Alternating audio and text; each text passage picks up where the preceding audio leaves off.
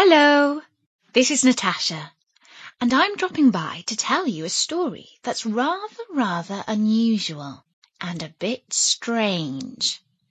Normally, Bertie's stories are about things like princes who are turned into frogs and animals who can just talk like you and me. But those are quite ordinary stories compared to this one. Because you see, this story is all about a nose that ran away. That's right. Not a runny nose, but a nose that ran away. It belonged to a little girl called Isis. Loads of people are always saying that Isis is an exceptionally pretty girl. They say things like, What lovely blonde hair she has! And what wonderful blue eyes! And such a sweet nose! And what a darling little mouth! And Isis likes it when people say such things about her. And there's something else that makes her happy. It's that everyone at school wants to be friends with her. In fact, she's so popular that every girl in her class is simply dying to go to her birthday party. But Isis couldn't invite just anyone to her party, and especially she couldn't invite Katie. You see, Katie was a bit strange and not very pretty. Well, at least Isis thought so. And she didn't like the way she did her hair. And her shoes weren't very nice. And Isis couldn't possibly invite a girl who wasn't pretty to her party. So she didn't. But Katie has a secret that Isis didn't know.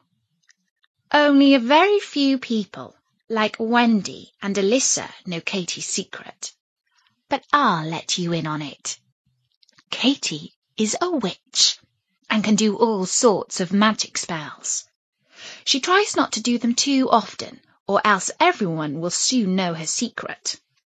One day, Isis came to school with invitations for all the girls in her class to come to her party, all except Katie. And Katie felt a bit sad about that, because although she wasn't best friends with Isis, she felt, well, rather left out. It made her feel like there might be something wrong with her. The next day, some of the girls were talking about Isis's party. Samantha said, I'm not sure what colour dress to wear, but I think I might go in pink. Yes, said Trudy. Pink suits you so well. When Katie walked past, Julia said, I expect that Isis didn't invite Katie because she's got a nose like a pug. Katie heard this and she spun round. I do not have a nose like a pug, she said. And even if I did, Isis has a nose that points upwards, and that means she's a snooty nose. But the girls just laughed at Katie, and they all chanted, your nose is flat and your bum is fat. But when Isis heard that Katie had called her a snooty nose, she was cross. In fact, she was really, really, really cross, because she knew that there was a little grain of truth in it. And a true insult hurts more than an untrue one. Her nose did point up, just a bit. But even so, she still thought it was the prettiest nose in the class. When she saw Katie, she said, How dare you call me a snooty nose? You just said that because I didn't invite you to my party. Well, I'll tell you, Katie, why I didn't invite you. I didn't want you there because my mum says that your mum is weird and that your whole family is ugly, especially you.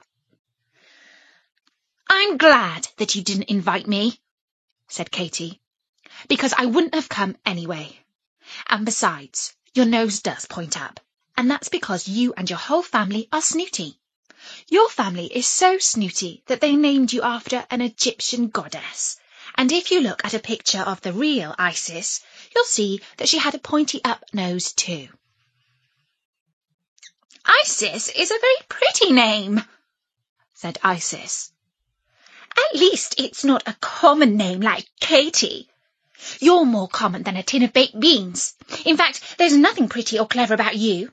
You're not even funny.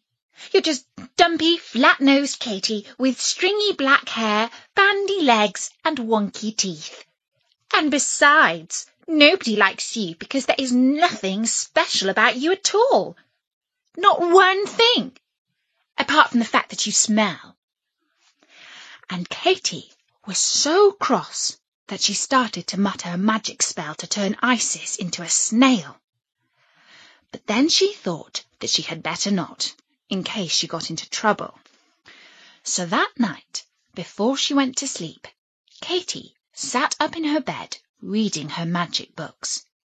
She was looking for a very special spell to get her revenge on Isis. And at last, just before her mum came in to kiss her good night, she found the perfect spell for the job. In the morning, Isis got out of bed and went to look at her face in the mirror. She was just a bit worried because she thought she might be getting a spot on her nose, and that wouldn't do at all. In fact, she had decided that if her nose got a pimple, she wouldn't go to school until it went away. But when she looked in the mirror, what she saw was not at all what she had been fearing. It was much, much worse. It was her nose. Or rather, it wasn't her nose, because it wasn't there any more. Isis had no nose. Her face was just flat where her pretty little snooter should have been. She let out a scream, and then another scream, and then another. Her mother came rushing up the stairs, and then she screamed too. When they both stopped screaming, they looked under the pillow and in the folds of the duvet. Then they looked under the bed and in the cupboard, but nowhere could they find her nose. Then her mum wrapped a scarf around her daughter's face and took her to the doctor's. The doctor said not to worry. Isis wouldn't die because she could still breathe through her mouth. But he said it was strange, very strange indeed. He had never seen anything like it. He gave her a bottle of pink medicine, just in case it might help. But on balance, he thought it probably wouldn't. And then Isis cried, and she cried, and she cried some more, because she couldn't possibly go to school without her nose, and she would have to cancel her party. And so long as she was noseless, she wouldn't be popular because nobody would want to know a girl with no nose. In class, the teacher said that Isis had had an accident and wouldn't be coming to school until she was better. When Katie heard this, she knew her spell had worked. But of course, she didn't tell a soul about it. After school, Julia and Annabel went round to Isis's house to see if she was okay. Nobody answered the door, so they went around the back to see if she was playing outside on the lawn. They saw her sitting on a garden chair, and they both saw her face. But of course, what they didn't see was her nose. After that, the news about Isis losing her nose spread fast around the school. Everybody was talking about it. And then some very strange things started to happen. Really strange things indeed. When the art teacher, Miss Jenkins, opened her desk, she found inside it a nose. It was a pretty little nose, but slightly pointed up at the end, just like Isis's. She thought it was a joke nose that somebody had made out of Play-Doh and that made her very cross. It really isn't very nice at all, she said. In fact, whoever did this has an extremely nasty little mind. It's ever so cruel to make fun of somebody who's had an accident. Everyone wondered who had made the joke nose. But in fact, nobody had, because it really was Isis's nose. And when Miss Jenkins wasn't looking, the nose climbed out of her desk, hopped onto her chair, and jumped down onto the floor. You see, it had grown two little legs and it could run. Toby spotted it and he yelled out, Look, miss! Look! Look! There it goes! The nose is escaping! It's running away!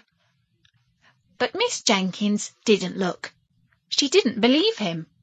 She just went over to Toby and told him that he was a very naughty little boy and that he was in big trouble. In fact, she was going to ring his mother and tell her just what a mean and horrid thing he had done. Nobody else saw the nose escaping, except for Katie, and she kept quiet. She felt a bit sorry for Toby, but not too much, because she knew that very soon more people would see some strange things. And they did.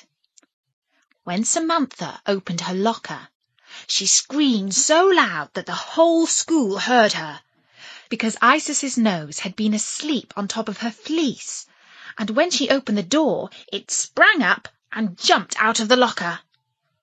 And when Annabel looked in the mirror, she saw that her face had two noses, her own and Isis's and they seemed to be having a conversation with each other. Annabel didn't even scream. She just fainted. When she came round, Isis's nose had scarpered, and none of the teachers believed what she told them. They just said she must have imagined it. And Toby found the runaway nose once again. This time it was taking a nap in his lunchbox. He was so frightened that he would get into even more trouble than before that he didn't tell anyone. He just grabbed the nose and let it loose in the playground, where it ran off, no doubt to make more trouble elsewhere. At the next staff meeting, Mrs. Hepworth, the headmistress, was in one of her flurries. What on earth are we going to do about all this nose business? The whole school has been traumatized by Isis's terrible accident. All the children are imagining things. It's a mass hysteria. A mass hysteria is when lots of people see the same thing, which isn't really true. Like the Indian rope trick, when a man appears to climb up a rope that isn't attached to anything. By now, Katie had had enough revenge.